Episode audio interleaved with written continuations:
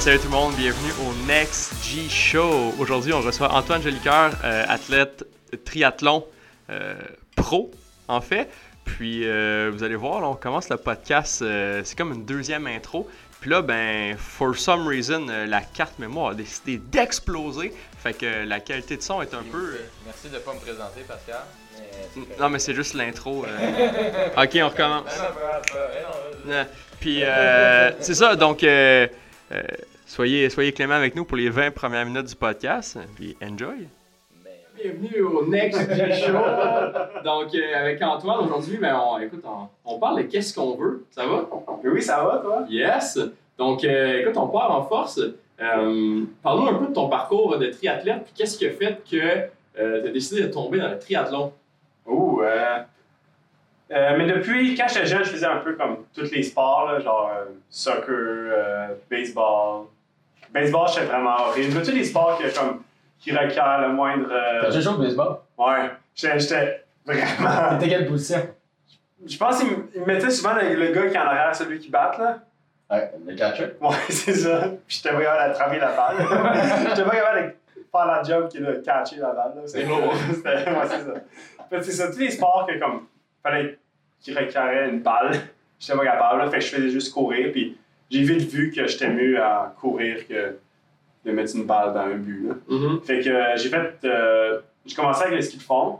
C'est mon premier sport que j'ai comme plus aimé ça, puis j'ai vu que j'avais plus un potentiel, là, les sports qui avaient de l'endurance. Puis après un certain temps, comme en ski de fond, on s'entraîne dans souvent l'été, on va courir, faire du vélo. Fait que pour se mettre en forme pour l'hiver, puis j'ai fait un triathlon pour le fun, puis j'ai vraiment eu la piqûre. Et pendant un certain temps, je faisais un peu les deux sports, mais pour performer en triathlon, il fallait comme me mettre à 100% là-dessus. Fait que j'ai dû faire un peu un choix entre les deux sports. Puis je pense que le triathlon, ce qui est le fun, c'est que c'est trois sports, fait que tu peux vraiment t'améliorer dans les trois sports, tout le temps comme quelque chose que tu peux faire.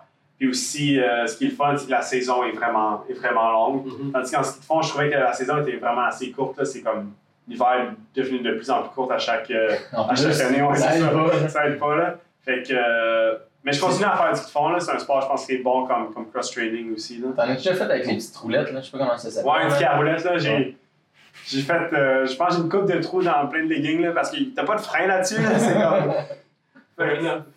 Faut que tu fasses un peu la pizza, mais tu peux pas vraiment faire la pointe de pizza. Faut que tu fasses des petits coups, genre. Fait que quand t'apprends, mais tu tombes pas mal, là. Fait que, mais c'est le fun, quand même, les ski à roulettes, là.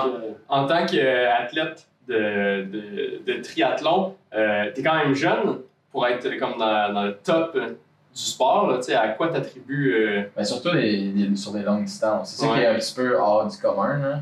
Ouais, c'est ça, parce que j'ai bien remarqué que j'étais plus quelqu'un qui avait un DSL, là, un peu, là, plus... Mm-hmm. Tu sais, en triathlon, t'as comme... Ça commence à la distance sprint, après la distance olympique, après le demi-Ironman, puis Ironman. Puis quand j'étais jeune, puis j'étais junior, je faisais des triathlons sprint, mais des fois, j'allais racer avec les seniors qui faisaient la distance olympique parce que je voyais que j'étais meilleur, plus c'était long. Fait que quand j'étais junior, je raçais avec les seniors, puis... après un certain temps, j'ai essayé de faire 70.3, donc un demi-Ironman pour le fun, puis j'ai vraiment aimé ça. Puis j'ai essayé avec... en fait, les groupes d'âge puis les professionnels, ils font la même course, c'est juste qu'on part... mettons, les groupes d'âge partent 5-10 minutes après les pros. Puis je pense que j'étais comme 6e overall avec les pros, puis j'ai réalisé que j'avais peut-être un potentiel à racer comme ça. Au début, ça? Ouais, c'était mon premier 70.3. Là, dans le fond, j'ai racé... pour avoir ta licence pro, faut que tu fasses une course de groupe d'âge. Fait que, en faisant ça, j'ai... Tu t'es qualifié tout de suite la première course que t'as faite? Ouais, ça, dans le fond, j'étais comme premier overall, avec mes premiers groupes d'âge, puis sixième overall. Mais sans être dans le pro... C'est ça, sans partir avec eux, dans le fond. Exact. Ce qui est un peu... C'est moins le fun, là. T'as pas la compétition, si t'es pas, t'es rendu haut. Mais tu savais pas, anyway, tu sais, c'était comme ton premier, t'as fait comme « Ah, oh well », tu sais, finalement, t'es hot. Puis c'est que... Mais j'aurais pu choisir, dans le fond, tu sais, comme quand tu fais le premier de ton groupe d'âge, je peux aller au championnat du monde de ton groupe d'âge, ou j'aurais pu aller pro, fait que j'avais comme le choix à faire, mais j'aimais mieux comme réussir pro. Ouais. J'aimais mieux réussir avec du monde meilleur que moi, parce que je trouvais que c'est la meilleure façon de t'améliorer, là. Et ça, il y a peut-être comme 6 ans de ça, fait que genre comme 19-20 ans, là. Qu'est-ce qui influence ta décision, tu sais, sachant, mettons, que t'es le premier de ton groupe d'âge, mettons, pas aller...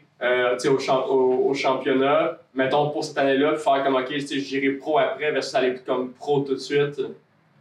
Ouais, je pense que j'aime tout le temps me donner des objectifs qui sont plus élevés que le niveau que je suis en ce moment, mettons. Mettons, je fais une course, puis le niveau de compétition est très élevé. Même à ça, j'ai quand même essayé de faire mon possible pour gagner ou faire le podium, même si théoriquement, j'ai peut-être pas le. Comme, je sais qu'ils sont vraiment meilleurs que moi, mais en tant que tel, j'ai quand même tout le temps essayé d'atteindre le meilleur niveau. Fait que le choix, comme. Même, j'ai pas tant pensé. C'était comme le choix était facile à faire, là, de racer pro. Puis, je me suis dit, comme. Là, la course était en automne. Je me suis dit, qu'est-ce qui va me motiver le plus possible pour m'entraîner tout l'hiver? Est-ce que c'est d'aller au championnat du monde, groupe d'âge, ou de racer pro contre du monde, que c'est du monde que je regarde à la télévision ou des vidéos sur YouTube? C'est comme des légendes du triathlon. Un peu comme c'est ce qui se passe en ce moment aussi, les décisions que tu as prises cet automne. Là. Parce que ce que je veux dire, c'est que. Tu sais, quand tu es arrivé sur ton Ironman, tu t'es mis all-in. Ouais, c'est un peu tout le temps cette comme philosophie que j'ai. Puis des fois c'est bon comme philosophie, des fois c'est moins bon, mais je pense que c'est une bonne philosophie à avoir de tout le temps comme essayer de. Tu te mets all-in, c'est course. C'est ça, de ne pas se limiter par des fois les barrières qu'on se met. Puis souvent, dans des sports comme le triathlon, des fois on a souvent beaucoup de barrières parce qu'on sait le temps qu'on peut faire aux 100 mètres en natation, le wattage ou le kilométrage qu'on peut faire en vélo. Même chose en course à pied. Puis, des fois, on se limite à ça, parce qu'on regarde notre monde, puis OK, je peux pas aller plus vite que 300 watts, mettons, en vélo. Mais des fois, je pense que c'est important, là, juste comme, tu vas, t'enlèves tout ça, tu vas en ligne, puis t'essaies de, comme, de te battre comme du monde que tu sais qu'ils sont vraiment meilleurs que toi, mais tu dis, si t'essaies jamais de te battre contre eux, tu vas jamais t'améliorer, là. Ouais. Des fois, ça marche, puis. Ben, tu sais, ce que tu dis, tu mettons ta course cette année, je pense que. Si tu aurais pu la jouer safe, mais tu t'es dit, je vais me battre jusqu'à la fin comme avec les pros du meilleur que je peux, le meilleur de moi-même. Ouais. C'est sûr que ça t'as une bête de régime vers la fin, là, en fait. Là. Mais moi, je te disais, j'étais vraiment d'accord avec ta décision parce que moi, je pense que l'année passée, t'as quand même. Je sais pas si t'étais surpris là, de ta position, là, parce que raconte-nous un peu, si on commence avec ça, l'année passée, là, au Ironman, dans le fond, t'as quand même fait une bonne course. Là, ouais, c'est dans le fond, l'autre année d'avant, en 2017, c'était mon premier Ironman, puis c'était l'Ironman de Tremblant.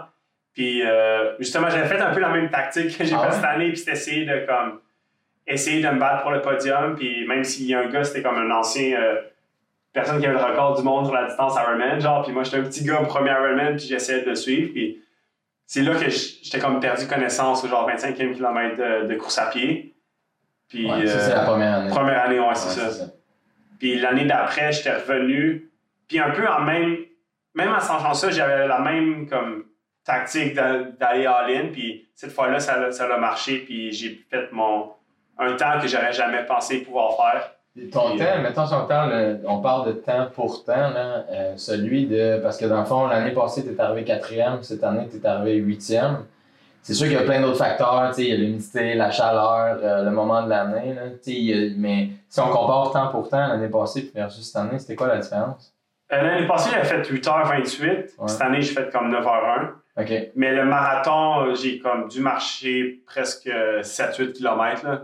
Du dernier, genre 10 km. Là, fait que même une fois, j'ai pris quasiment une sieste. Là, parce que j'ai eu comme une chute de pression, puis il a juste fallu que je m'étende. Ouais, non, c'est ça.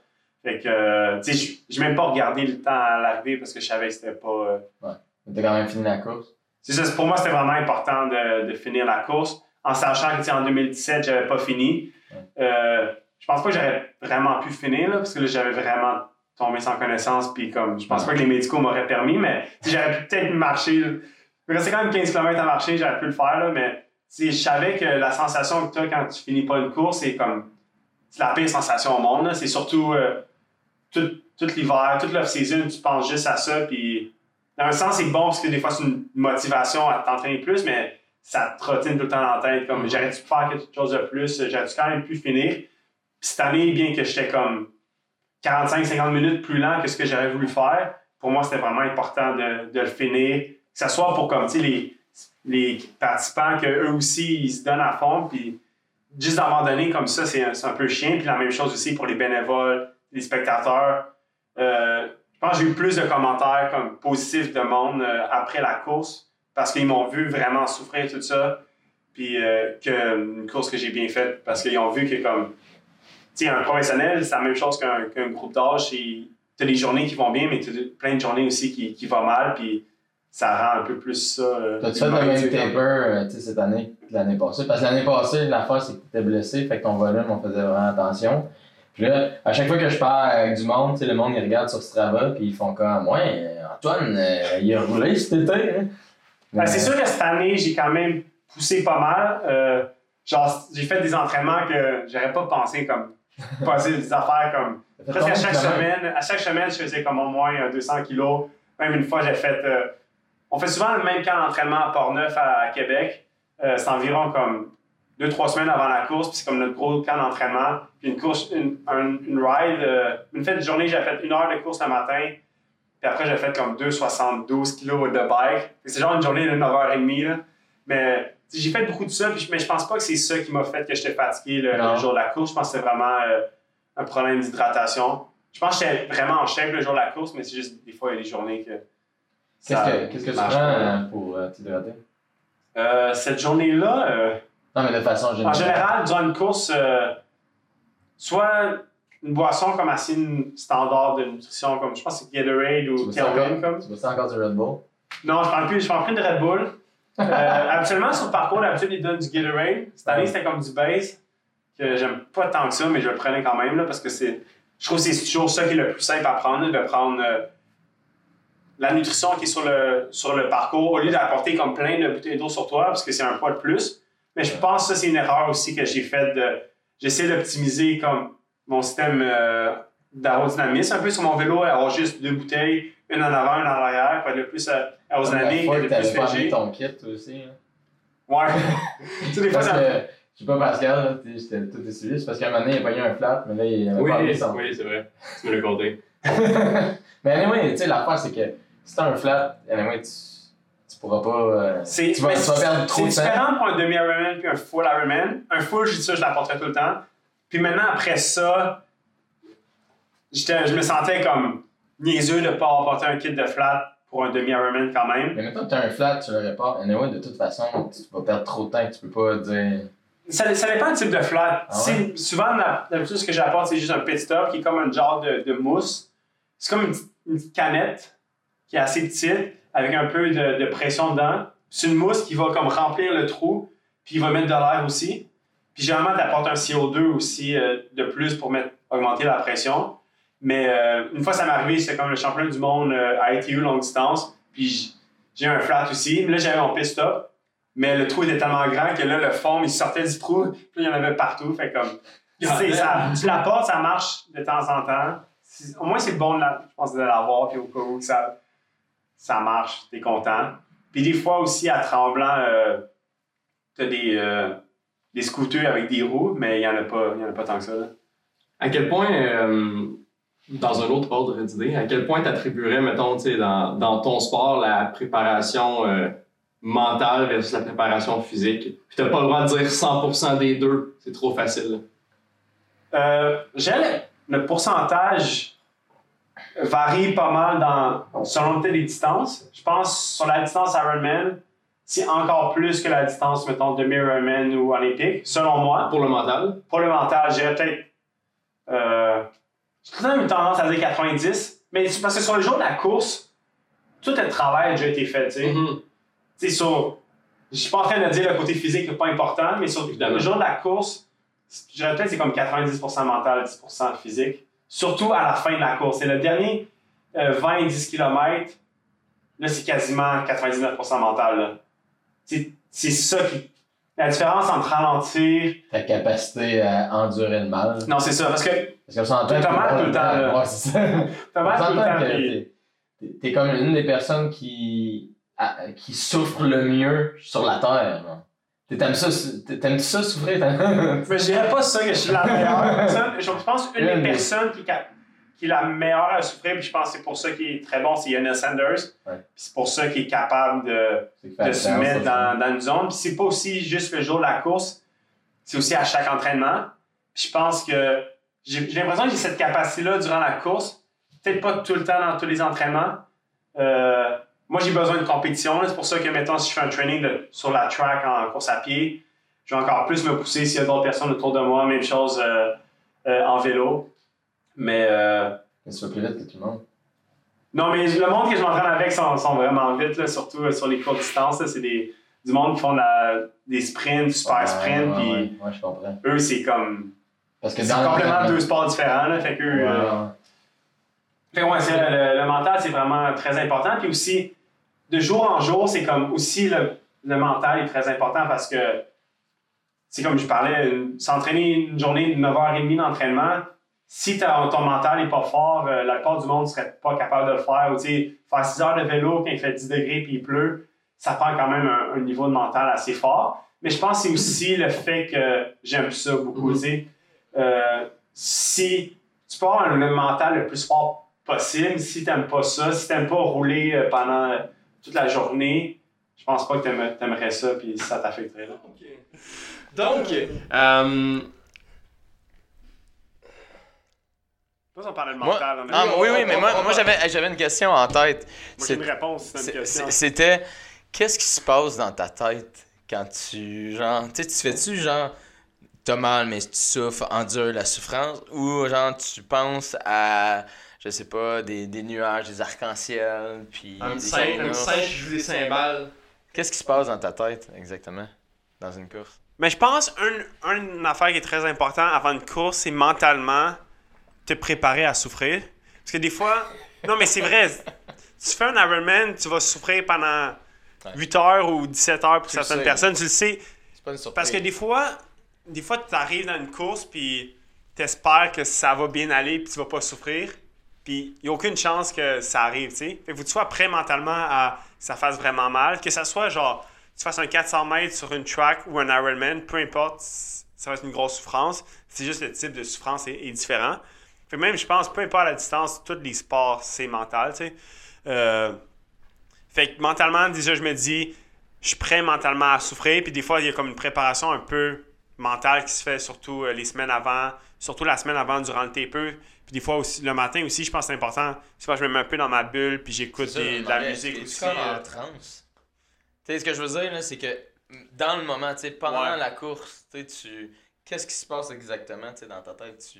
T'es-tu comme dans un monde parallèle dans ta tête? Mais des fois, il y a ce qu'on appelle un peu de flow, là. T'es comme dans une zone quasiment que tu te vois faire un sport. Puis souvent, ils vont parler de ça un peu dans les sports plus extrêmes, un petit peu, ou surtout... Par exemple, tu te vois à troisième personne? Quasiment, ouais, comme tu te vois racer. Ouais, ce qui est pas comme. Puis quasiment quand tu es dans ce moment-là, t'agis un peu par automatisme, tu penses pas du tout. Ouais. Puis souvent, si ça va arriver dans les sports un peu comme, mettons, l'escalade, comme Alex Honnold qui fait l'escalade sans corde, que c'est un sport que chaque geste que tu fais, c'est comme à 100. Il y a un risque que tu vas mourir, tu sais, si tu manques ta prise, tout ça. Fait que t'as pas le choix d'être all-in mentalement à chaque milliseconde, tu sais. Tu sais, un Ironman, c'est différent parce que, le risque n'est pas si élevé. C'est un sport que tu tombes, c'est pas si grave, là. Mais ton corps, il sait pas ça. Tu sais, on est primitif encore. Non, c'est ça. Mais dans ça, je pense pas que tu pourrais être dans la in the flow ou dans la zone pendant 8 heures de temps. Mais tu as certains moments que tu es dedans, puis c'est vraiment une bonne sensation, mais la façon pour t'arriver à être dans la zone, dans le flow, c'est d'essayer d'être le plus possible dans le moment présent, dans le nord. Puis un truc que je me donne, c'est comme TPN, je me dis, c'est technique, pacing, nutrition. C'est comme les trois choses que tu peux contrôler. Tu sais, dans le sport, tu peux pas contrôler tout. Il y a plein de facteurs que tu peux pas contrôler. Ça que ce soit tes compétiteurs, tu peux pas contrôler ce qu'ils vont faire, la météo, ou tu peux même pas contrôler comment tu vas te sentir. Tu sais, ça peut être une bonne journée, une mauvaise journée, mais ce que tu peux contrôler, c'est ta technique. Puis, fait que quand je nage, je pense à ça. Je pense tout le temps comment est ma technique, comment je peux essayer de l'améliorer, essayer de glisser un petit peu plus quand je nage. Ou en vélo aussi, c'est est-ce que je suis assez aéro, est-ce que je pourrais encore améliorer encore un petit peu plus. Puis le pacing aussi, comme tu essaies tout le temps de voir est-ce que je prends un peu plus vite ou est-ce que je vais un peu trop vite. Puis aussi, la nutrition, c'est tellement important en Ironman que c'est toujours quelque chose que j'essaie d'y penser. Fait qu'en pensant à ces trois choses-là, ça me permet d'oublier un peu qui fait... Tu sais, t'es rendu à 30 kilos en bike, puis t'es déjà en train de souffrir. Si dans ta tête, tu dis, il me reste encore 150 kilos, mentalement, c'est trop, tu sais, c'est trop sur ton corps. Fait que tu fais juste penser au moment présent. Est-ce que faut que tu le fractionnes. Non, tu le fractionnes tellement dans ta tête que tu dis, c'est 7 secondes. Quasiment en millisecondes, ouais, tu sais, c'est ça.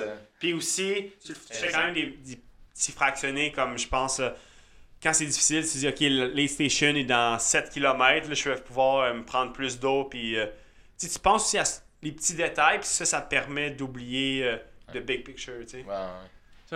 Un full Ironman, dans le fond, c'est... Tu commences avec la nage. Ouais. T'as combien de kilomètres de nage? C'est 3,8 kg de natation. Après, le vélo. C'est 180. Puis après, tu finis avec un marathon. Tu finis avec un marathon, fait 42 km. Ouais. Tu sais, comment... Mettons, si tu nous fais un deep dive dans ta vie en général, ça ressemble à quoi? Tu sais, pour être capable de faire autant de volume d'une shot, tu sais, tu fais pas ça comme dans ta semaine, tu fais ça comme tout d'une shot. Ça ressemble à quoi ton volume d'entraînement, tu sais, mettons, chaque jour, pour que tu sois capable non seulement de finir Ironman, mais que tu sois capable de performer au max pour faire. Ou, mettons, mais ça varie pas mal durant la saison. Tu as des ebbs and flows, là. Puis, comme en ce moment, je suis mon prochain Ironman, c'est dans une semaine. Fait que là, je commence une période de TPE qu'une période d'affûtage. Je vais peut-être juste m'entraîner 10-12 heures. Puis après, ça va être l'off-season. Je vais prendre un break de 2 semaines vraiment relax. Puis là, après, c'est le début de l'entraînement, mais encore hors saison. Fait que c'est quand même assez relax, comme 20-25 heures, mettons. Puis là, ça va augmenter de plus en plus jusqu'à l'été. Surtout si je me prépare pour un Ironman, ça va peut-être augmenter à 30, 35, puis le maximum, c'est peut-être 38, 40 heures, mettons. Puis ça, la grande majorité du temps, c'est sur le vélo, là. Parce qu'en vélo, tu peux passer vraiment beaucoup, beaucoup d'heures en vélo. Tandis qu'en course à pied, tu sais, faire 3 heures de course à pied, c'est vraiment intense. Je vais peut-être le faire une fois dans la semaine, puis même, la plupart du temps, ça va être 2h30, tu sais, au gros max. Tandis qu'en vélo, faire 3 heures, c'est comme quasiment rien dit. La plupart du temps, je vais faire 3-4 heures, presque 6-7 heures. Fait que ça, c'est déjà beaucoup, beaucoup d'heures. Fait que mettons, en pourcentage, j'ai peut-être 2/3 du temps en vélo. Puis le reste, c'est natation, course à pied. Fait que, en général, j'aime bien pas prendre de journée de repos complète à chaque semaine. Mais j'ai tout le temps une journée qui est un peu plus relaxe pour essayer de récupérer. Puis en général, je vais faire peut-être 2-3 sports par jour, mettons, là. Fait que c'est quasiment, tu sais... Dans tes journées avec le plus de volume, c'est quasiment un full-time job, tu fais ça. Ouais, c'est ça, c'est assez intense, là, ouais. Là, en ce moment, je suis encore aux études, mais j'essaie de m'organiser aussi pour que je sais que, mettons, j'ai un Ironman qui s'en vient et ça va être vraiment intense. Mettons, j'ai 2 gros blocs de 3 semaines, puis je sais que dans ces semaines-là, je vais être plus que 30 heures. Mm-hmm. Je vais essayer de m'organiser pour que, comme, le plus de travail scolaire, je peux le faire quand je suis un peu plus relax, là, parce que quand tu finis une journée d'entraînement vraiment intense, puis t'es brûlé complètement, là, fait que bien que t'essayes de travailler, ça va juste pas être très efficace, là. T'es aussi un athlète vegan? Ouais. Ça fait longtemps que t'es vegan, first? Ça fait 8-9 ans que j'ai commencé à plus manger de viande, dans le fond. Puis ça fait plus que 5 ans que je suis végétalien complètement, ouais. Puis, mais... Là, tu avais commencé déjà le triathlon avant de devenir végétalien complètement. Ouais, c'est ça. Puis comment t'as trouvé la transition? La transition s'est vraiment faite assez bien parce que ça a été très graduel, tu sais. Je suis pas devenu végétarien aussi du jour au lendemain. Tu sais, au début, j'ai commencé à couper la viande rouge, après le porc, le jambon. J'ai oublié, c'était quoi le nom? Puis après... Pendant un bon bout, j'étais plus un pescadarien. Dans le fond, je mangeais du poisson de temps en temps, puis je mangeais de temps en temps du fromage, puis du lait. Puis après, j'ai décidé de couper ça. Puis au début, c'est vraiment le côté éthique qui m'a décidé d'arrêter de manger de la viande. Puis après, c'est vraiment plus le côté environnemental. J'ai vu un film, c'est Cowspiracy, qui est vraiment un excellent film, il est sur Netflix. Puis c'est vraiment sur l'impact de l'environnement, l'impact que notre alimentation a sur l'environnement. Puis c'est comme un choix qu'on fait... à chaque jour, on mange 3-4 fois, ou dans mon cas, genre 6-7 fois par jour. Fait que c'est un choix qu'on fait consciemment à chaque fois. Fait que ce choix-là a un impact sur les animaux, sur la planète. Fait que je pense que c'était un choix comme qui était facile à faire, que j'ai un impact concret. Fait que c'est pour ça que j'ai décidé de devenir végétalien. Tu sais, ta diète, ça ressemble à quoi? dans une journée, tu manges 6-7 fois, tu sais, un petit walk-through, là. Ouais. Déjeuner versus dernier repas. Fait que... des fois, on pense, comme, mettons, quelqu'un qui est végétalien, on pense à être très différent, mettons, qu'une diète normale, mettons, je mets en guillemets, là. Puis des fois, je fais des conférences un peu sur la nutrition, puis je parle un peu de ça, puis... Parce que t'as étudié en nutrition, faut le dire. Ouais, c'est ça. J'ai fait un double bac en nutrition, puis en ce moment, je fais ma maîtrise en sciences actives physiques, puis des fois, je fais des conférences, puis le monde, on dirait, c'est un peu comme... Pas déçu, mais c'est comme ils s'attendaient à ce que mon alimentation soit vraiment différente, tout ça, mais c'est généralement assez... tu sais, un déjeuner en tant que tel, c'est assez simple. La plupart du monde, souvent, vont manger un déjeuner végétalien, tu sais, comme ça soit du gruau, juste des toasts avec du beurre d'amande, beurre de peanut. Des Fruit Loops. Ouais. C'est végétalien, c'est vegan. Des fruits. Ouais, ça semble tout plein de fruits. Des saveurs naturelles. Hein, ouais. Moi, je suis un gros fan de céréales. Là. Peut-être pas les Fruit Loops, là, mais c'est vrai, c'est bon quand même. Les Captain Crunch. Ouais, moi, je pense que ça fait 1000 ans que j'ai pas mangé des Fruit Loops. 1000 ans? Tu fais bien. Là, ça me donne le goût. Là. Ah ouais? Ah, quand on en parle. J'ai mal au cœur juste à entendre parler des Fruit Loops. Mais c'est des fruits. Je pense que on s'aime pas comme du monde, les Fruit Loops. Non, je pense que j'en ai trop mangé quand j'étais jeune. On rappelle que l'épisode est commencé par Fruit Loops. Ouais, c'est ça, le déjeuner, c'est comme justement, c'est assez simple. Puis, au lieu de mettre du lait de vache, je vais mettre du lait de soya ou du lait d'avoine, mettons. Puis les protéines, mettons, tu sais, mettons juste du gruau. C'est quand même bien les carbs, les protéines, ouais. Ça. Mais en fait, dans l'avoine, c'est une bonne source de protéines aussi. Sont-tu complètes, les protéines? Je sais plus. Mais si tu le mélanges avec d'autres choses, c'est correct. C'est comme. Souvent, je vais tout le temps mettre. En fait, beaucoup de beurre d'amande ou beurre de peanut dans mon gruau. Mm-hmm. Puis déjà là, ça ajoute une bonne source de protéines. Des fois, je vais mettre juste des noix comme ça. Ou même des fois, je feel funky, je vais mettre genre un peu de poudre de protéines au chocolat. Genre, fait que là, comme ça goûte, ça ajoute du goût puis aussi un peu de nutriments à ton gruau. Puis ça, des fois, ça toussait un petit peu plus. Là. On est wild. On est très wild ici. Protéines vegan. Ouais, c'est ça. Généralement, j'aime bien prendre une protéine. En ce moment, j'ai essayé une protéine. C'est de poids. T'as déjà assez de poids. Ouais, mais. On dirait que c'est en mode, là. La nouvelle, j'ai essayé, c'est une nouvelle compagnie de Nova Scotia. Puis, commandite beaucoup d'athlètes de la NHL. Même, ils font des pots de protéines avec les logos de chaque équipe, mettons, là. Fait que. Puis, c'est une protéine qui est comme avec plein de. Je pense qu'il y a comme des petits pois, riz brun, plein d'affaires. Puis, je trouve que, de façon nutritionnelle, c'est intéressant d'avoir plusieurs sortes de protéines dans la même poudre. Puis aussi, au goût, je trouve que ça goûte un peu mieux parce que plusieurs sources de protéines que, mettons, si tu prends de la poudre de lin ou d'autres choses comme ça, ou juste de la poudre de riz brun, souvent le goût va être un peu plus fort, tu vas plus le sentir. Ouais. Fait que, il y a soit ça ou des fois la poudre Vega qui est quand même assez... C'est bon, tu peux acheter ça en gros, puis t'as ça partout. Là. Vega, ouais, non, c'est rendu bien, puis... Cette année, c'est le commanditaire de l'Ironman, championnat du monde Ironman. Ouais. C'est quand même assez big. Là. C'est comme l'année passée, c'était Amazon qui commanditait ça. Là, fait... C'est des protéines complètes, Vega? Ouais, c'est ça. Ben, c'est ça l'affaire, en fond. Corrige-moi si je me trompe, mais un des challenges, quand les gens deviennent vegan ou végétalien, ben, en fait, c'est ça. Vegan et végétalien, c'est comme c'est la même chose. Ouais, c'est ça. Mais c'est d'avoir les protéines complètes. Une protéine, en fait, tu as plusieurs acides aminés qui sont un peu les espèces de Lego, tu mets comme tous les Legos ensemble, ça fait une protéine complète, mais comme dans tous ces acides aminés-là, pour avoir une protéine complète, tu as besoin des 9 acides aminés essentiels. Fait que ceux que tu n'as pas le choix de manger, ton corps peut pas comme couper certaines choses puis les former par lui-même, tu sais. Ouais. Mais dans plusieurs types de protéines, entre guillemets, il n'y a pas les 9 acides aminés essentiels. Fait que si, mettons, tu manges telle sorte... Je donne un exemple de même, telle sorte de bin, t'en as juste 6, ben t'as quand même besoin de complémenter avec une autre source qui va te fournir les 3 qui te manquent, pour que t'aies ce que t'as. Comme justement les bins, c'est un bon exemple parce que dans les faibles, les légumineuses, il en manque un, puis je me trompe tout le temps, je m'oublie tout le temps, non, il en manque tout le temps. Phénylanine, je pense que c'est leucine, mais j'aime mieux pas me mettre. Leucine, isoleucine, cette gang-là, en tout cas. Il en manque un dans les légumineuses. Mais tu l'as dans le riz. Exact, ouais. Puis il en manque un dans le riz, mais tu l'as dans les légumineuses. Ça, c'est le classique riz bin. Là, c'est ça, riz bin, c'est parfait. Charlotte à Quesada qui nous sponsor. On a juste des commentaires. La chipotle, people. La chipotle. Mais bon. Fait que...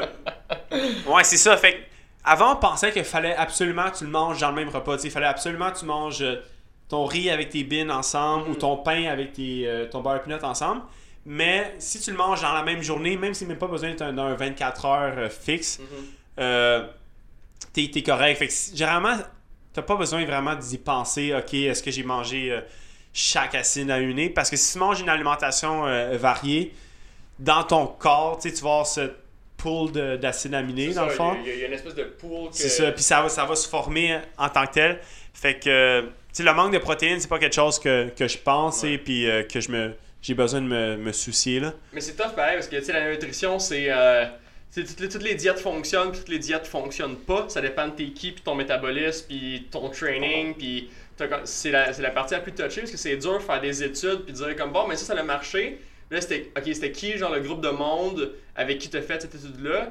Puis ce monde-là, c'est peut-être pas toi. Fait que ce que t'as trouvé dans l'étude, ça a peut-être zéro marché avec qui que t'es. Fait que t'as comme pas le choix de tout essayer, puis finalement, c'est le... Moi, je pense que ça va changer bientôt avec les tests d'ADN. Je pense qu'avec ton ADN, ils vont pouvoir te dire qu'est-ce que t'es supposé bien. Je parlais de ça, justement, avec une de mes patientes est immuno-allergologue, puis en fait, elle m'expliquait que les tests d'ADN, oui, ça peut te montrer certaines choses, mais l'affaire, c'est que dans les gènes que tu as, il y a des gènes qui sont mettons, récessifs ou qui vont pas nécessairement s'exprimer dans certaines conditions. Fait que même si tu te font un test d'ADN, parce que ça existe, tu t'envoies ta salive, puis ils vont te dire comme, là, dans le fond, toi, tu vas mieux répondre à la protéine vegan que la protéine animale, dépendamment de tes ancêtres, mais que ça veut pas nécessairement dire, parce que tu sais pas si l'expression de ces gènes-là... C'est comme deux jumeaux, là. Ils ont le même code génétique, ils sont pas nécessairement pareils. C'est l'expression qui est importante, mais ça, c'est extra difficile à aller chercher. Pour l'instant, moi, je pense qu'à un moment donné, ça va venir à ça, là. Mais tu sais,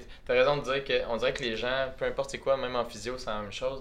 Tout le monde cherche la solution parfaite pour une personne, puis tout le monde va prôner, tu sais, qu'eux autres, ils ont la solution. Mais l'affaire, c'est que ce qui est le plus, l'individualisation, c'est dur à dire.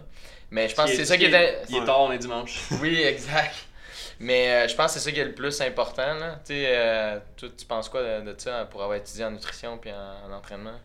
C'est sûr que... T'sais, ce qui est important aussi, c'est comme tu parles que des fois, tu sais, comme tu as une étude, puis les sujets, c'est pas toi, fait que c'est pas nécessairement que ça va marcher pour eux, ça va peut-être pas marcher pour toi. Puis ça, c'est clair, surtout quand c'est une étude avec pas beaucoup de personnes. Pour ça, c'est important, tu sais, comme mettons, des fois, il y a des débats comme entre, il y a souvent des débats, là, c'est comme les diètes, c'est quasiment les débats religion maintenant ou de politique. Ah, là, c'est comme il y a des guerres, là, c'est comme que ce soit les personnes véganes avec les personnes keto ou Atkins ou n'importe quoi. Mais tout le monde prône, c'est ta raison. Tout le monde prône de quoi? Parce qu'ils sont deep là-dedans, mais ça va avec l'attention puis l'argent, puis tu veux tellement avoir raison, puis là, turns out que dans l'enjeu, ben toi, tu vends ta propre compagnie, tu vends des meal plans, puis là, tu veux donc avoir raison parce que c'est comme les gens, ils vont t'acheter tes trucs, mais tu sais, il y avait jamais personne qui va avoir raison. Mais non. Il y a toujours de quoi. C'est un peu comme le brand, ici, comme physio versus les autres sortes de thérapies. Qu'est-ce qui fait qu'on est hot? C'est le fait qu'on personnalise chaque traitement à chaque personne, parce que chaque personne est différente. On mixe aussi. T'as pas le choix. Alors, c'est ça, on apprend de tout le monde. T'sais, on est super humble à travers tout ça. On apprend comme de tout le monde. Puis il faut que tu regardes d'individualiser chaque personne, parce que tout le monde est différent. Fait qu'à la nutrition, c'est le même principe. Ouais. L'entraînement aussi. Puis la nutrition, je pense que c'est quelque chose, c'est une science qui évolue toujours, puis on apprend tout le temps. Mais c'est aussi très cyclique un petit peu, là. Comme, il y a la nouvelle mode de high fat diet, puis on pense tout le temps que c'est la nouvelle chose. Non, mais il y a longtemps, il y a peut-être 15-20 ans, c'était ça aussi. Il y a tout le temps des cycles un peu de... C'est du marketing. Puis c'est ça qu'on dit un peu. C'est ça qu'en ce moment, justement, ma maîtrise, c'est un peu en ça que je fais, un peu sur une maîtrise en nutrition sportive, un petit peu. Puis c'est beaucoup sur l'oxydation des gras. Tu sais, comment, en tant qu'athlète, tu sais, si on parle d'un Ironman, tu fais, c'est 8 heures, mais pour certaines personnes, c'est 17 heures de temps. Tes réserves de glycogène, qui est le sucre dans tes muscles, ils sont vraiment limitées, tu sais. Mais en tant que tel, même une personne qui est vraiment, vraiment maigre, là, mettons qu'un pourcentage de 6-7% de gras, a des réserves de gras comme pratiquement infinies. Fait que si t'es capable d'oxyder facilement tes gras, c'est vraiment très intéressant. Fait que pour ça, des fois, c'est un peu dans le mode de high fat diet, de manger, si t'es capable de manger un peu plus de gras. Surtout le sport d'endurance. Tu vas peut-être plus digérer facilement ton gras. Mais la caféine, ça aide. Moi, j'ai toujours entendu ça dans les dernières années. Je pense que ça peut aider un petit peu aussi. Mais ça augmente aussi ton oxydation des glucides en même temps. Ah ouais, ok. Mais ça dépend aussi parce que la caféine, ça booste un peu le système sympathique. Mais toi, en tant que tel, tu veux quand même plus dans le para. Mais moi, ce que j'avais vu les études, c'était que, mettons, tu vas plus rapidement commencer à digérer tes graisses si tu as un taux de caféine. Fait que si tu as quelque chose qui est plus qu'une heure en endurance, c'est que tu vas peut-être gagner, tu vas accélérer le processus d'oxydation. Il va arriver un petit peu plus tôt. Mais ça dépend aussi si les, mettons, si les diètes sont, si les tests sont faits à jeun ou pas, tu sais. À jeun, oui, la caféine va aider, mais si tu consommes des glucides, ton corps va tout le temps essayer de manger des glucides en premier, parce que c'est comme le substrat idéal, mettons. À moins que tu sois sur de la keto. Hein.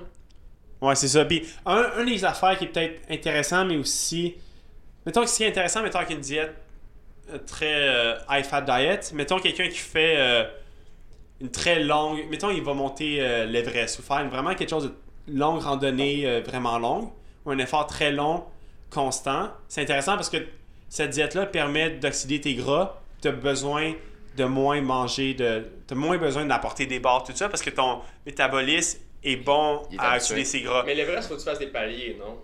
C'est une autre histoire. Ouais, là, c'est une autre histoire, là, à cause de l'altitude. Mais mon point, c'est que, mettons, si c'est un effort intense, mais même à ça, un Ironman, qui est comme très long, c'est quand même une épreuve d'endurance, tu atteins ces pics-là que tu as besoin quand même de pousser un niveau d'énergie élevé, puis tu as besoin de glucides pour pouvoir performer là. Puis à long terme, une diète haute en gras nuit à cette capacité-là à bien oxyder les gras. Mais c'est ça que j'ai écouté dans un podcast. C'était un nutritionniste Team USA aux Olympiques. T'sais, justement, il expliquait que sur le long terme, mettons que ton corps devient... Parce que tu sais, le monde, ils font comme le high-fat diet, tu manges beaucoup de gras, coupe les glucides, là, tu brûles du gras, mais le monde, c'est plus pour l'esthétique. L'affaire, c'est que, mettons, tu peux pas... Le monde, ils sont comme, tu vas devenir adapté, tu sais, en keto en 3 jours, tu vas aller brain fog, comme ça, t'es chill. Non. Tu sais, ça fait genre 40 ans que tu manges des carbs chaque jour, tu vas pas, comme par magie, devenir super efficace à métaboliser ton fat comme énergie tout de suite. Mais tu sais, il disait que... Possiblement, tu sais, sur des longues distances, quand t'es vraiment adapté à la keto, puis tu cycles, mettons, ça fait comme 2 mois keto, 2 semaines à manger des glucides, puis là, tu sais, tranquillement, ton corps devient meilleur à utiliser les gras comme source d'énergie, puis tu deviendras un athlète plus efficace sur les sports d'endurance. Mais l'affaire, c'est que c'est pas tous les athlètes qui sont prêts à comme participer dans une étude comme ça quand ils savent que maintenant ils performent, puis que ça a le risque de pas marcher. Mais pour l'entraînement aussi. Tu sais, l'affaire, le temps que tu fais ça, c'est que tu perds 2 mois, le temps que tu t'habitues. Et plus. Tu comprends. Mais il disait que ça pourrait prendre des années avant comme de prouver justement que maintenant ton corps est devenu super bon à utiliser seulement le gras comme source d'énergie. Évidemment, il va toujours utiliser un peu de glucose, mais qui va comme sauter là-dessus. Donc il va être meilleur. Comme source d'énergie préférentielle parce que tu es juste habitué. Non, mais je suis sûr que c'est...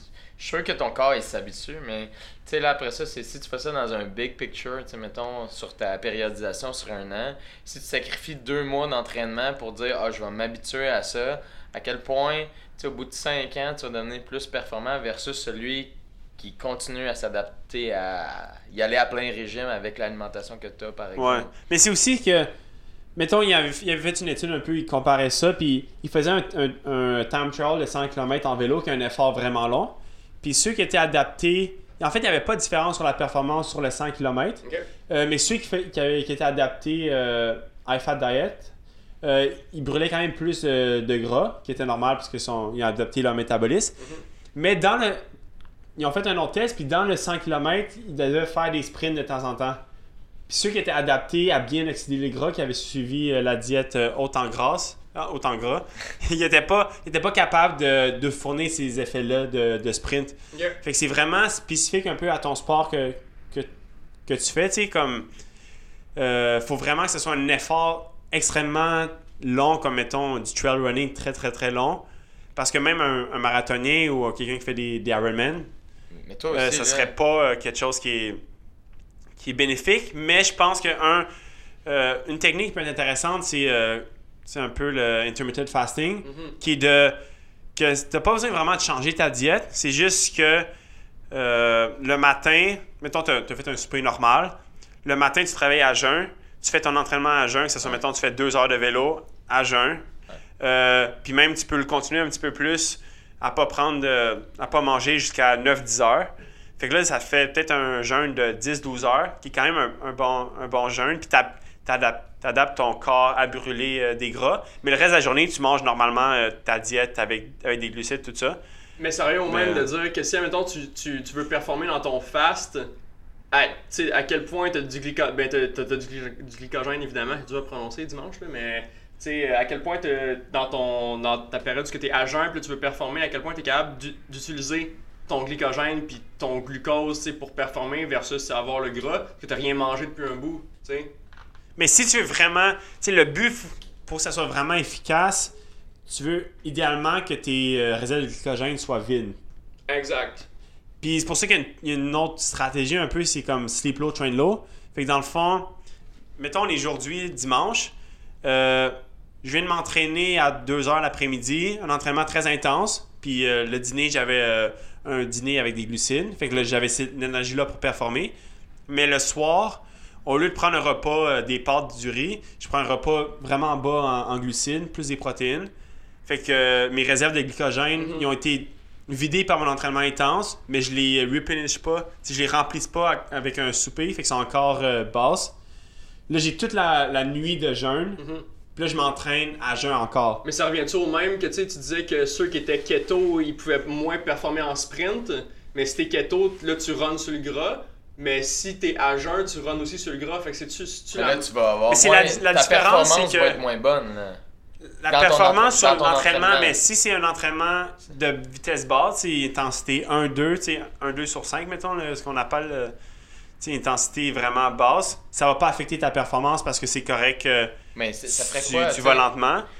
Si ton corps est rush, dans le fond, il n'y a pas de glycogène, ce que je veux dire, c'est que tu vas avoir... Sur le chrono, c'est sûr et certain que tu ne performes pas de la même façon, mais l'effet que ça va avoir sur ton métabolisme après ça, ça va te permettre d'aller plus loin par la suite. Il faut aussi que là, c'est vraiment dans une optique de quelqu'un qui s'entraîne en endurance. Okay. C'est vraiment différent pour quelqu'un qui fait un sport, mettons, qui fait du crossfit, là, c'est vraiment différent. Parce que, mettons, quelqu'un qui fait de l'endurance, souvent, ce qu'on utilise, c'est le 80-20, qui est que 80% de ton entraînement, c'est de l'endurance de base, vraiment lentement, puis 20% de l'entraînement, c'est intense. Là, c'est vraiment comme allure de course ou même plus vite qu'allure de course. Fait que, tu vas sélectionner les entraînements qui sont vraiment allure de base pour faire ces trainings-là. Puis, ton organisme s'adapte du jour au lendemain. Tu sais, c'est comme au début, faire un jeûne, courir à jeûne pendant 30 minutes, c'est vraiment difficile.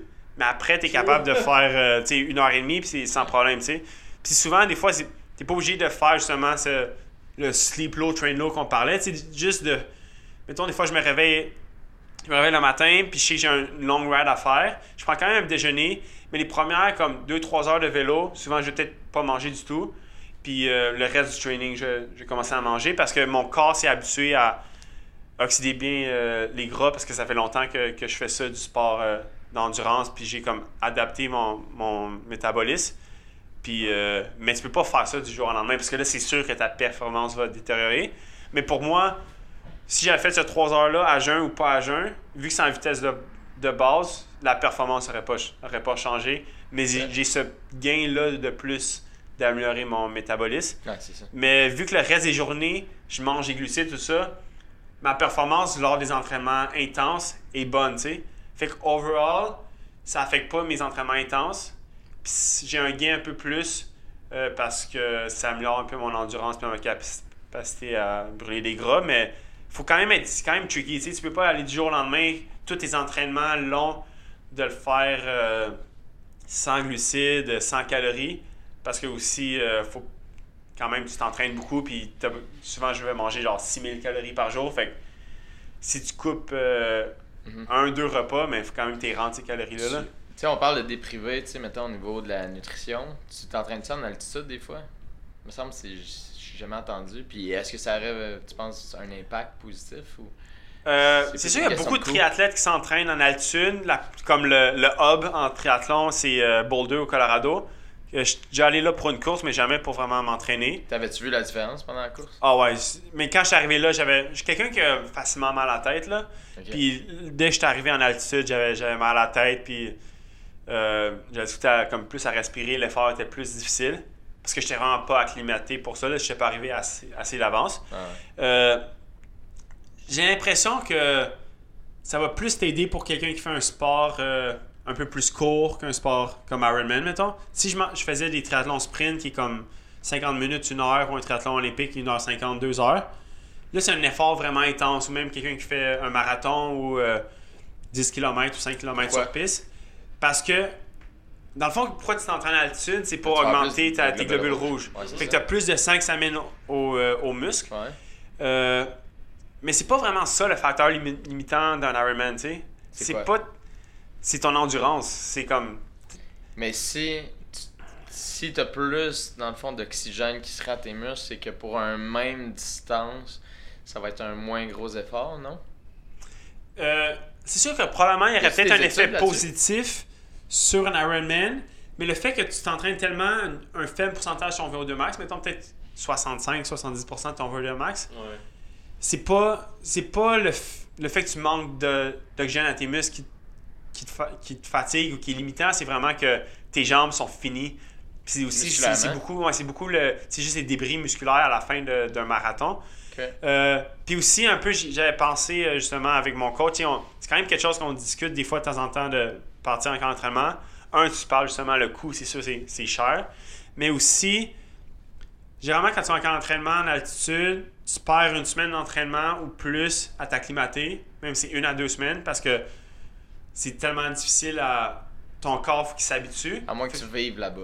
C'est ça. Fait que cette semaine-là, mettons, tu vas peut-être t'entraîner un 15-20 heures maximum, même moins, parce que ton corps n'est pas habitué. Là, tu vas quand même faire 2-3 bonnes semaines, mais peut-être de 20-25 heures au lieu de 30-35 heures parce que c'est tellement tough d'entraîner puis tu n'es pas à 100% acclimaté. Puis là, tu arrives au Québec, c'est sûr que là, tu vas avoir un peu ton high, là, parce que tu as tous ces globules rouges de plus. Fait que tu as cet effet-là positif, mais tu as l'effet négatif, que tu as manqué plusieurs heures d'entraînement que tu aurais eu de plus si tu étais entraîné à... Mais l'affaire aussi, c'est que tu vas te désacclimater parce que ton corps, il va pas magiquement rester avec tout ce plus haut pourcentage élevé de globules rouges, tu sais, c'est comme à rester... Faut que ça soit très bien timé, tu sais, c'est comme... C'est ça, exact, ben oui, c'est ça, parce que sinon, tu veux revenir ici, puis 2 semaines plus tard, tes globules rouges ont descendu, bon, ben tant qu'à ça, prendre le PO, ça te bien chill, tu sais. Joke, mais c'est pas légal. Non, exact, mais tu sais, c'est comme, t'as comme un window de non, comme... Mettons, chaque personne, c'est différent aussi. Exact, à quel point ton... Parce que l'affaire, c'est que plus ton corps s'adapte rapidement, ça se peut que tu le perdes aussi rapidement ton haut pourcentage, fait que t'as pas le choix d'avoir comme ta fenêtre de X nombre de temps pour performer, parce que sinon t'es comme chill, je l'ai essayé, là je suis revenu à normal, mais finalement j'ai perdu un paquet de temps de training, fait que c'est très tricky, mais c'est sûr qu'il y a un effet positif comme cette année, tu sais les Jeux Olympiques c'est l'année prochaine à Tokyo, puis cette année c'est dans tous les sports il y avait le Tokyo Event, que dans le fond à la même date en août il y avait la course qui va avoir lieu à Tokyo, comme en triathlon ça a eu lieu, puis dans le fond toutes les fédérations, en tout cas la plupart, ils ont fait le même protocole qu'ils allaient utiliser à Tokyo en 2020 pour tester si ça marchait. Fait que, mettons, l'équipe canadienne sont toutes allées en camp d'entraînement en altitude pour voir justement tester combien de temps ils doivent rester en altitude pour que ça soit bénéfique, puis combien de temps d'avance ils peuvent se permettre d'arriver à la course. Parce que chaque personne est différente, puis il faut qu'il soit... Tu peux pas arriver comme... Ta course de toute ta vie, tu t'es entraîné, c'est les Jeux Olympiques. Tu sais, les derniers 4 ans, tu t'es focusé là-dessus. Puis là, tu vas tester un protocole d'acclimatation en altitude. Durant ta vie. C'est pour ça que c'est intéressant. Là, cette année, ils l'ont tout testé cette année. Puis s'ils floppent, c'est pas bien grave, c'est juste le test event. Ouais. Puis là, ils peuvent l'essayer comme du monde. Mais, ouais. C'est une réponse longue, mais je pense qu'il y aurait quand même un intérêt à le faire. Puis. C'est de voir là, aussi. Non, c'est ça. Mais c'est intéressant aussi, là, j'aimerais ça. Faire ça aussi quand même. Tu sais, Boulder, c'est vraiment un bel endroit là aussi. Là. Juste pour ça, c'est quand même intéressant. Puis c'est juste comme, je pense que c'est 6000 pieds d'altitude, ce qui n'est pas tant que ça non plus. Là. C'est pas des endroits vraiment plus que ça. Ouais, non, c'est ça. Comme j'ai des amis qui s'étaient entraînés, je pense que c'est en Équateur, puis c'était comme en haut d'un volcan, genre. C'était vraiment, vraiment haut. Puis, mais aussi, une autre technique, c'est comme tu peux t'entraîner, tu vas en altitude. Mais toi, des fois, il y en a qui sont en Boulder, mais ils s'entraînent encore plus en. Ils vivent encore plus haut en altitude. Fait qu'ils. C'est comme si train high, mais non, sleep high, train low. Fait que dans le fond, ils vont s'entraîner à une altitude pas si élevée que ça, mais ils vont dormir à une altitude très élevée. Puis comme ça, ça affecte pas trop tes entraînements, mais tu as l'effet positif de ça. Ou l'autre option, c'est de dormir dans une tente. Puis le pire, une fois, j'avais regardé un peu, J'avais checké ça, là. Un, c'est très dispendieux, mais il y avait François Parisien, c'est un ancien cycliste professionnel. Puis lui, il vendait la sienne. Puis j'avais parlé un petit peu avec lui, puis comme... c'est vraiment intense. Il faut que tu sois motivé à 100% parce que pour qu'il y ait un effet positif, il faut vraiment que tu dors. Je pense que c'était comme au moins 10 heures dedans à chaque nuit, puis idéalement quasiment 12 heures. Puis vraiment, tu times ton affaire parfaitement. Puis fait qu'il mangeait là-dedans. Puis... c'est une tente qu'il y a moins d'oxygène. C'est une tente qui a moins d'oxygène. C'est plus petit que... c'est ça, pressurisé. C'est plus petit que notre chambre. C'est pas juste le taux d'oxygène, c'est la pression atmosphérique. Ouais, c'est ça. C'est comme une chambre hyperbare un peu. Hein. Mais tu peux aussi faire des entraînements, mettons un vélo puis tu mets un masque. Ouais. Fait que ça, déjà, c'est comme... ça, c'est le taux d'oxygène. Mais t'as pas la pression dans ton sang. Ouais, mais tu sais, les entraînements avec les masques, tu penses rien que ton training dans le masque, à quel point ça va influencer ta production. Mais là, je parle, c'est pas un masque, c'est pas comme les masques qu'ils utilisent en CrossFit des fois. Là, comme... non, il y a plus personne qui utilise ça parce que c'est pas. Il y a du hype à un moment donné, tout le monde est comme c'est hot, là, j'ai un masque, là, puis là, je respire dedans, puis il y a une forme de tête de mort dessus, puis là, le monde tripait. T'as l'air de meurtrier, là, quand tu vois ça, ou whatever, là. Mais là, c'est comme un vrai masque avec un tuyau, puis c'est la même chose que si t'étais dans la tente, mais tu fais juste un entraînement, puis ça revient moins cher parce que tu peux. Au lieu de l'acheter, mais tu vas faire tes entraînements là-bas. Quand même, juste à un coin de rue d'ici, à Atwater, ils ont le centre Power Watts. Puis là-bas, il y a le B210 qui est comme... c'est un groupe un peu privé qui commandite les meilleurs athlètes dans tous les sports un petit peu. Comme ils commanditent beaucoup dans ce qu'ils font, tout ça. Puis eux, il y a un endroit, c'est une chambre, puis ils ont les vélos sur place. Puis la chambre est hyper basse, la chambre est en haute altitude. C'est vraiment, vraiment hot. Tu as cet effet-là, mais tu n'as pas le masque d'en face qui gosse un petit peu. Là. Qu'est-ce que tu en penses si on arrête là-dessus? En fait, on rappe. Je pense que tu allais dire, qu'est-ce que tu en penses si on achète une chambre? Ah non, ça c'est l'année prochaine. Ah, ok. L'année prochaine. Style. Non, mais... ouais, mais non, c'était hot. Pour vrai, c'est vraiment intéressant. Merci d'être venu. Ouais, merci de l'invitation. Là. Où est-ce qu'on peut suivre tes prochains exploits ou le contenu que tu crées sur le monde des internets? Le monde... web. Ouais, fait que Instagram, c'est Antoine Jolicoeur-Desroches.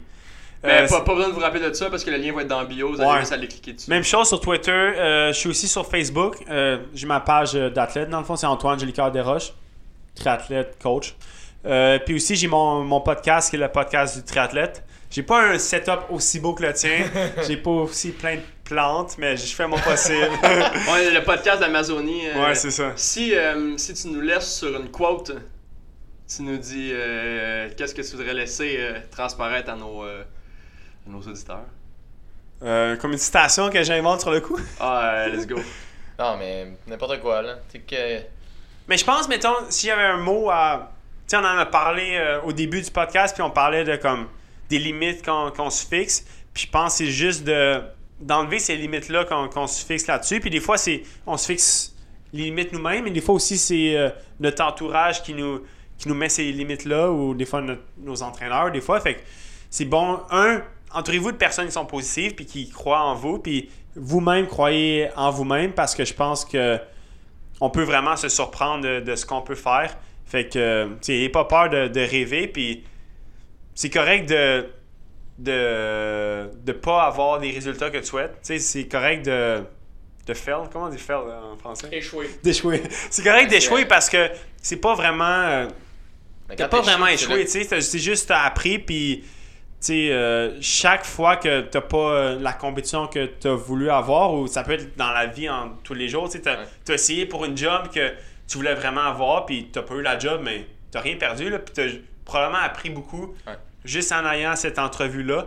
Fait que tout le temps viser plus haut parce que tu peux vraiment te surprendre de ce que tu peux faire dans la vie. Là. Cool. Ben, merci tout le monde d'avoir écouté. C'était deep, ça. C'était deep. Allez, écoute, faut que je relâche un peu. Donc, c'était super deep. Donc, merci tout le monde d'avoir écouté le Next G Show. Si vous avez des questions, n'hésitez pas à nous écrire un peu partout. Instagram, Facebook, les cliniques Next Generation Physio. On est là pour répondre à vos questions. Puis, si jamais vous avez trouvé ça intéressant, n'hésitez pas à nous laisser un petit review 5 étoiles sur le podcast. Et sur ce, passez une bonne semaine. Peace.